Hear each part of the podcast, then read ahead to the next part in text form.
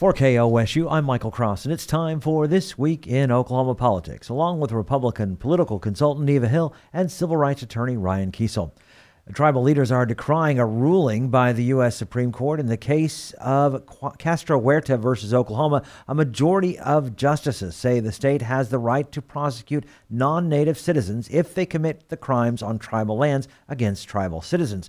Neva, where does this now leave the discussion of jurisdiction in the state? Well, I mean, it's a big question. And certainly, I mean, the Castro Huerta case, I mean, uh, it upends more than 100 years of federal Indian law, I think, by anybody's estimation. And uh, when you when you begin to take a look at uh, exactly uh, the ramifications of this, I mean, certainly tribal leaders, I mean, moved forward quickly to make comments in in a very unified fashion in terms of their point of view on that. The governor and the attorney general uh, saying that they were very pleased and excited by the uh, by the high court's ruling. But uh, I thought it was fascinating that you had Justice Neil Gorsuch, who authored the majority opinion in McGirt who had this scathing dissent in this case with Castro Huerta. And I think, um, I mean, when you really look at what he said, I mean, it was Justice Gorsuch, Gorsuch's uh, position uh, in his writing that the court had no business basically uh, usurping the congressional decisions about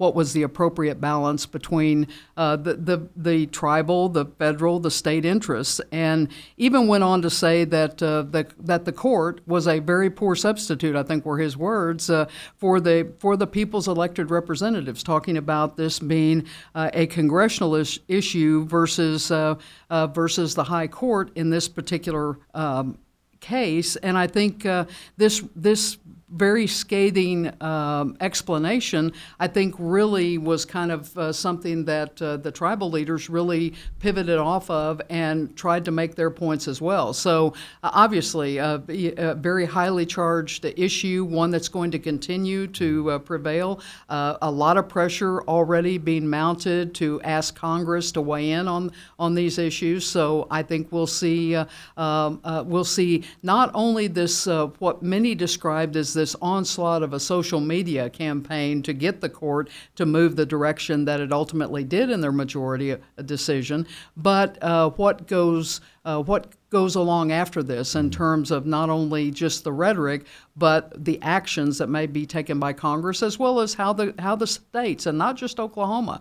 This affects uh, this affects the country in terms of the ruling and the ramifications moving forward. Ryan, well, and you know I agree uh, a lot with everything that Neva said there. One of the things that uh, to point out is that even though, and I'll, I'll, get to a moment in the, kind of the sweeping character of this decision in, in terms of it, you know, its dismissal of over a century plus of, of uh, uh, federal Indian law uh, in the United States. But at the outset, it's important to, you know, point out that the fundamental findings and holdings in McGirt remain in place. Uh, you know, namely the uh, the recognition of uh, of the Supreme Court that the treaties between um, the United States government and various tribal governments in the that, that now are you know coexist in the state of Oklahoma. Um, that those were never disestablished. That those reservation lands still are uh, are there, um, and you know that jurisdiction um, is is is recognized, and the jurisdiction of tribal courts and the federal government to have exclusive jurisdiction over the prosecution of certain crimes uh, in Indian country. So that is uh, that is undisturbed, but as Neva pointed out, you know, dismissal of over 100 years of federal Indian law in the United States, you know, what that does is it does call into question, you know, where where the future of this court goes with regard to the recognition of tribal sovereignty. Um, and you know what one of the things that they that the that the majority in this court did, and that you know Justice Gorsuch, uh, as Neva pointed out, you know, scathingly rebuked in his dissenting opinion, uh, is they essentially said uh, that rather than looking at uh, tribal governments as independent sovereigns that exist within the territory uh, of, of a state, um, that you know really that the, the state and the tribal government uh, are, are, are more on equal footing uh, than than you know previous precedent in the United States Supreme Court had ever set, said had ever said. So it is a it is a, a reversal of, of fortunes there and really it does come down to Congress. Uh, and as Justice Gorsuch said, you know, Congress needs to step in here. He's basically inviting Congress to write laws because the Supreme Court's decision here isn't based on necessarily some constitutional principle. You know, it's based on their interpretation of acts of Congress. Right. And so it really comes down to Congress and whether or not they're willing to step in and provide some clarity here. And and frankly, if if the tribal governments, if we had a situation right now where the tribal governments and the state government led by Governor Kevin Stitt would sit down with members of Congress, I think that we could get a resolution here, uh, and and hopefully, you know, that's that's where we're headed. It doesn't look like that right now, but maybe after this election season's over with and everybody's done with their political posturing, uh, you know, they they can you know really sit down and get down to work. Well, you know, it's interesting too. It was only a few months back that Congress. Um, passed what was uh, largely a strong support not only of tribal sovereignty but tribal uh, criminal jurisdiction with their passage of the uh, vic- uh, the Violence Against Women's Act, I believe it was called.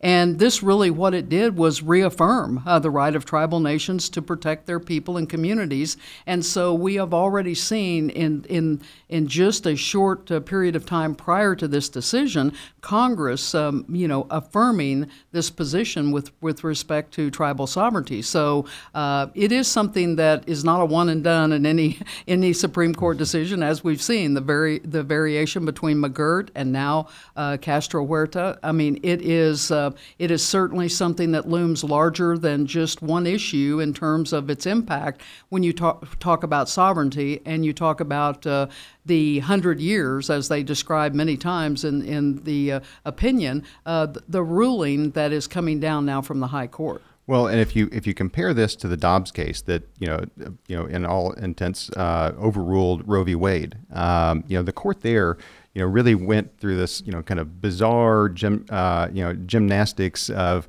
of trying to you know look through this crystal ball and you know think well what was happening in the 1700s and you know what were these people eating for breakfast? And that's gonna that's got to guide what we do now. We can't possibly look at uh, that at you know the, the present day. Mm-hmm. uh, and in this case you know, they, you know, just basically swept aside hundreds of years of jurisprudential history uh, in the United States and the way that the United States and Congress uh, have regulated tribal governments and, and their sovereignty in the United States and said, "Oh well, it, this is an outcome-based decision." You know, they didn't like, as Neva said, you know, the the social media campaign of like, "Oh well, we've got all this chaos, and it's just, you know, we it's this dystopian landscape in, in eastern Oklahoma," which it's just not. I mean, the, the the plain reality is that it's just not. But that's what they looked at, and I think that what we had here is this outcome-based decision where the court knew where they wanted to get. Uh, they wanted to respond to that, and then they built this, you know, you know, you know, fictional legal landscape uh, to get to that outcome. And we hear a lot about legislating from the bench. I don't know that there's a, a, case in recent memory where the court has done more to legislate from the bench and exceeded its authority and the authority that the Constitution rightly places with Congress. You know, it's interesting too. I mean, I thought the comment that Justice Gorsuch made when he said that the court once stood firm, today it wilts. I mean, and that was pretty profound. Mm-hmm. And I, he was re- referencing this uh, this social media campaign, which he which he described that was a you know a strong attempt to, um, uh, to, to direct or influence the will of the the court. And I think to have uh, Justice Gorsuch weigh in in such a dramatic fashion on this will have um, will certainly give pause and a great deal of consideration as these conversations move forward. Supporters of State Question 820 to legalize recreational marijuana in Oklahoma turn in 164,000 signatures to the Secretary of State. This moves the question one step closer to possibly getting on the ballot in November. Ryan, you are a senior advisor to the Yes on 820 campaign. So, how likely do you think it will be for us to see the measure before voters later this year? I think it's very likely. Uh, and one of the reasons that uh, the campaign turned in early, the deadline for the campaign was actually in early August. Uh, mm-hmm. Uh, we had until early August to turn in 94,911 valid signatures uh, that the Secretary of State would have to certify before it can move on with you know, the next steps in the process towards a towards a ballot uh, to being on the November ballot. And you know, we knew if we turned in, in in, early August, you know, there's still a chance of making the November ballot, but it's a lot tougher because right. you know, we we are not really entirely sure how long the count is going to take. Uh, if you look back uh, at history to try to be a guide. Whenever State Question 802, the Medicaid expansion ballot measure was turned in. That was a constitutional amendment. State Question 820 just amends statute. Uh, it's not a constitutional amendment.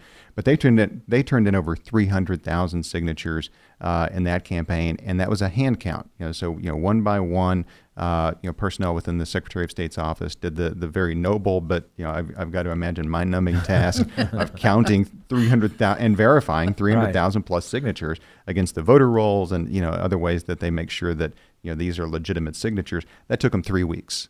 Um, but right now, the Secretary of State's office has a new counting process. Uh, so the counting process will uh, actually scan the signatures uh, electronically. Um, and then, and then, of course, there'll be you know kind of human backup there to to verify. Right. Um, so we don't know. Does that mean that we're going to be less than three weeks, more than three weeks? Who knows? But uh, even then, I think that we've got plenty of cushion in terms of timing to be able to make the, the November 2022 ballot. Neva. Yeah, well, it's going to be interesting. You know, there's even been speculation this week the fact that uh, the that this uh, came in early, uh, not right up against the deadline, has um, certainly far more uh, signatures if they're valid than are mm-hmm. required uh, to meet the threshold. That could there be a last minute push, and could the governor, in fact, put it on the August runoff on August 20? 23rd. I don't, I don't, I'm not the lawyer, and I certainly don't uh, know the answer to that. But whether whether that's a possibility or certainly November, uh, I agree with you, Ryan. I mean, there is sufficient time certainly for uh, for that to take place in terms of the Secretary of State's office doing their due diligence and and uh, setting uh, setting the framework in place for the governor to call an election. And then I think, uh, you know, in reading statute, is it the next election? I mean, when, when you know, when does that need to be? And certainly, I mean, you look at uh, past history with state questions that have a high degree of interest uh, and the possibility for it to surge turnout, uh, even in a general election. I mean, the political dynamics of this become very intriguing as well because uh, you can argue which, uh, you know, how that benefits or mm-hmm uh, compounds, uh, you know, a voter turnout process for, um, you know, either candidates respectively or parties trying to turn out their their folks in partisan elections. So uh, there are a lot of, you know, a lot of wheels turning in that in that regard. I think the other thing is uh, it would seem like uh, with these other two state questions that are constitutional um, uh, questions mm-hmm. that that they have a much tougher road to go. I mean, uh, in terms of you know the potential of being able to make a ballot, certainly in 2022, um, th- that process is still ongoing, as I understand it, with the signature uh, gathering and what and and all of that. But in this case, I mean, the idea that recreational marijuana may in fact be on the ballot uh, mm-hmm. in 2022 uh, at least seems a very live and real prospect uh, based on where where that group has has uh, uh, placed themselves now within certainly legitimate timeframes to make it happen. Governor Stitt, Secretary of the Land Office, says he's stepping down after allegations of self dealing and misappropriations of taxpayer funds. The announcement from Elliott Chambers came a day after Governor Stitt called for an audit of the land office, and Superintendent Joy Hofmeister requested a law enforcement investigation of Chambers.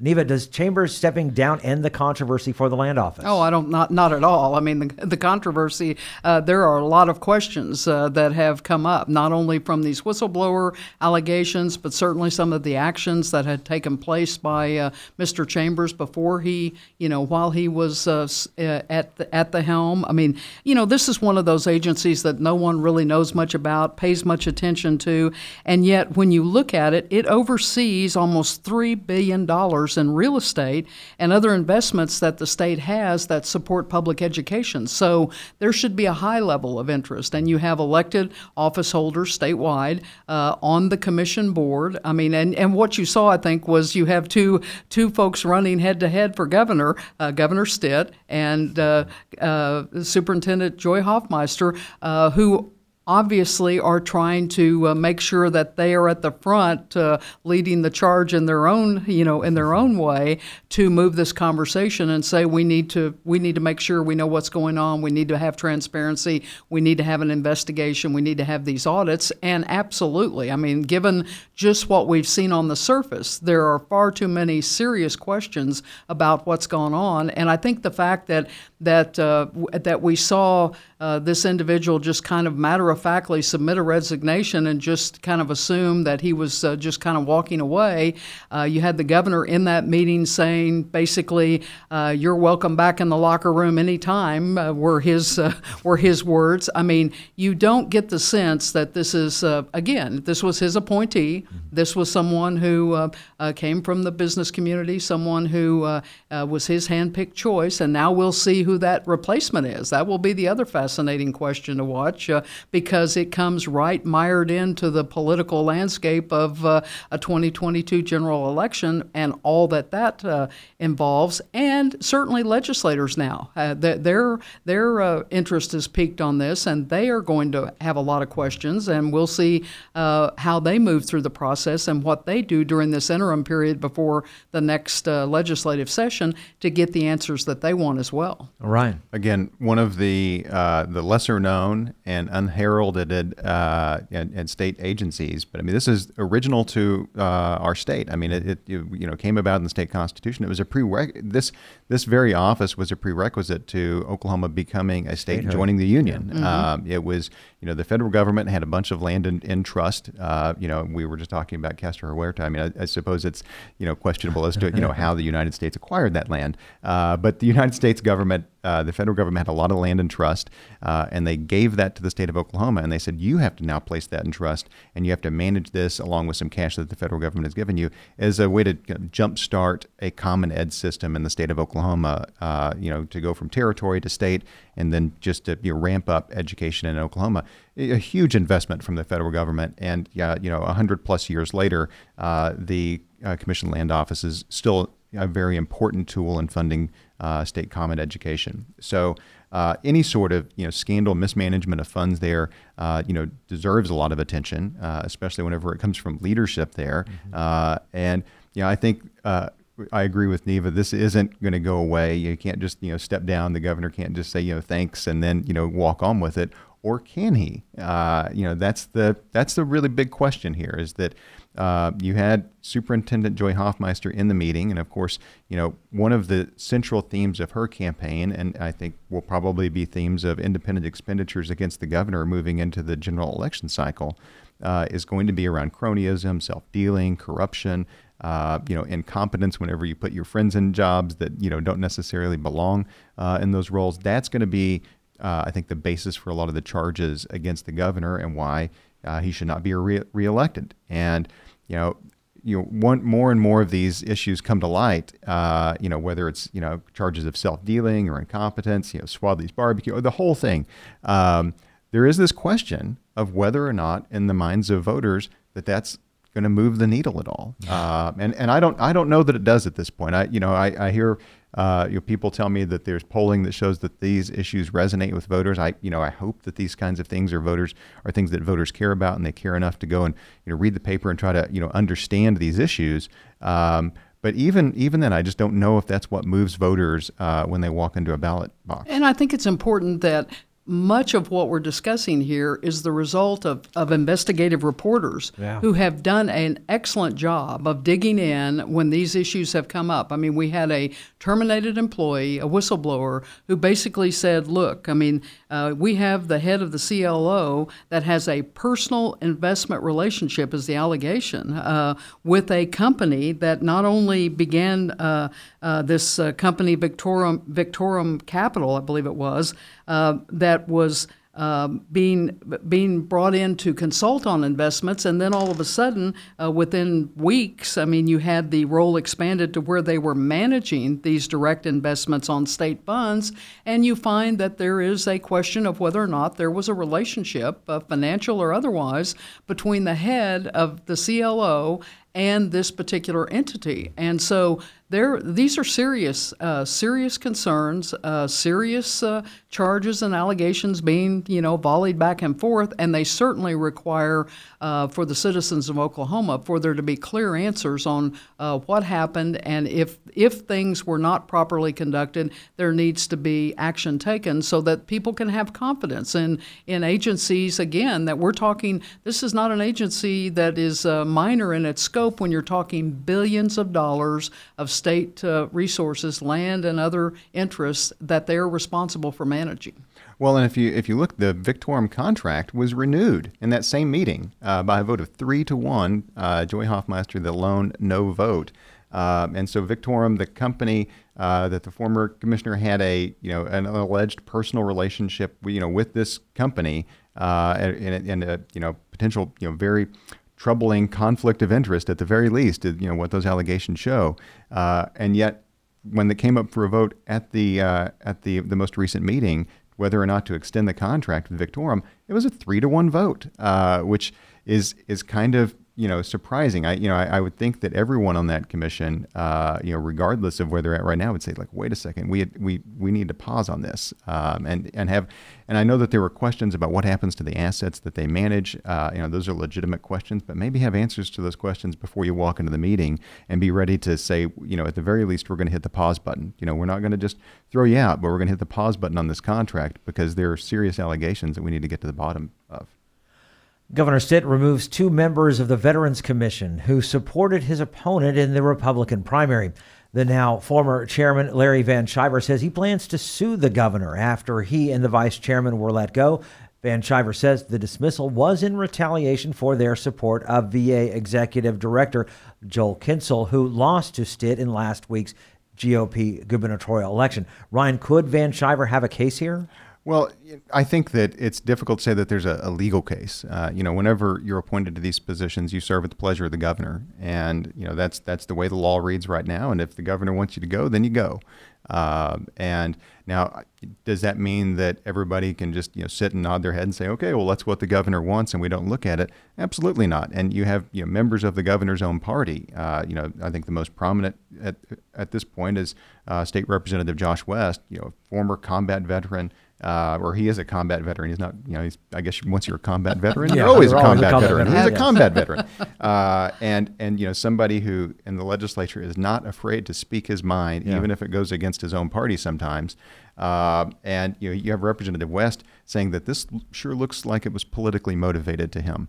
Uh, and that there doesn't seem to be any reason to, dem- to say that, uh, that these dismissals were due in any part to, um, you know, the the inability uh, to serve you know veterans in Oklahoma, um, and that you know Oklahoma, you know, I think I don't know if it was Representative West or somebody pointed out in, in one of the reports that I read that you know Oklahoma has this you know really great reputation among the veteran community nationwide as a as a place to to come live, come retire to, uh, and that when you have an upheaval like this and it looks like politics get in the way of you know just the the, the nonpartisan you know delivery of services to men and women that have served our nation um, you know that that can really you know, stain Oklahoma's reputation as a place that welcomes veterans mm-hmm. uh, to come live and retire. Uh, so.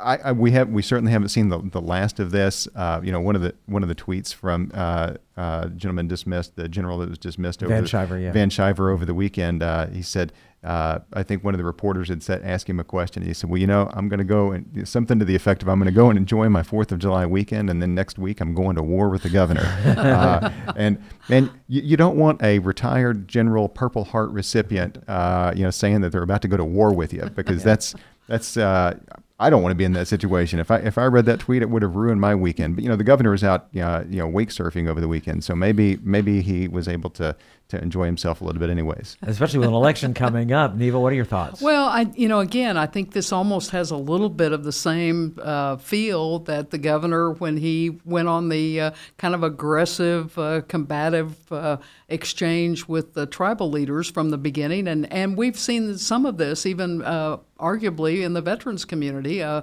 you know, from the beginning of the Stitt administration. I mean, many uh, uh, veteran leaders uh, and leaders in some of the veterans organizations have maintained that the governor has not really been engaged, has not really pushed and moved on issues that were of concern to them. And so there was this uh, natural kind of separation and also a natural movement toward uh, the governor's opponent, Joel Kintsel, in, in the primary. And, you know, I think, I think it's regrettable when you have uh, when you kind of have this begin to look like it has some uh, pettiness to it. If that is, mm-hmm. if, if, that's the case, the governor, I agree with Ryan. It is his prerogative who he wants to serve on these boards and commissions. He appoints them; they serve at his pleasure. And so, if he does not have, you know, uh, confidence or has issues with these folks, it is certainly understandable uh, that that there's going to be changes made. But I think we had other legislators. I mean, you mentioned uh, Josh West, but you know, Representative Tommy Hardin came out uh, in in a release earlier this week, and basically,